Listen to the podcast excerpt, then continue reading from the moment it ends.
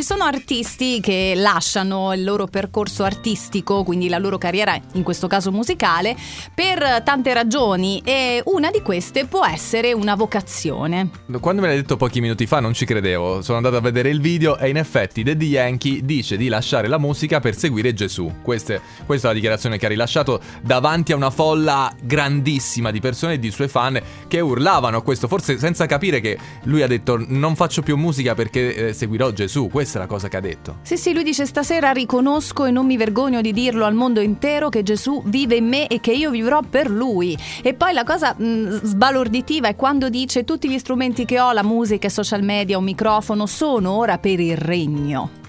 No, va, va benissimo. Sei eh. rimasto senza parole. Sono rimasto... No, va benissimo, però stavo riflettendo sul fatto che...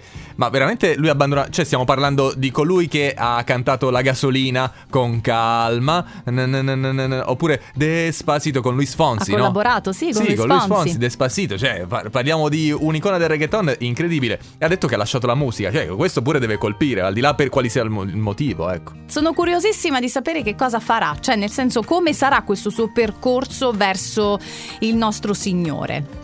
Ma non lo so, qualche allelu- alleluia a, suon di reggaeton, immagino. Dici? Beh, sì, comunque potrebbe No, sono, funzionare. curiosi- sono No, vabbè. curiosissima, sto ragazzo mi sorprende sempre. Quindi niente, l'estate prossima non ci sarà la classica hit di Daddy Yankee, dobbiamo pensare anche questo. Così pare. I Maroon 5 invece loro no, per ora non lasciano la musica, per fortuna. Novità su Delta 1, Middle Ground. I need peace, I need hope, I need.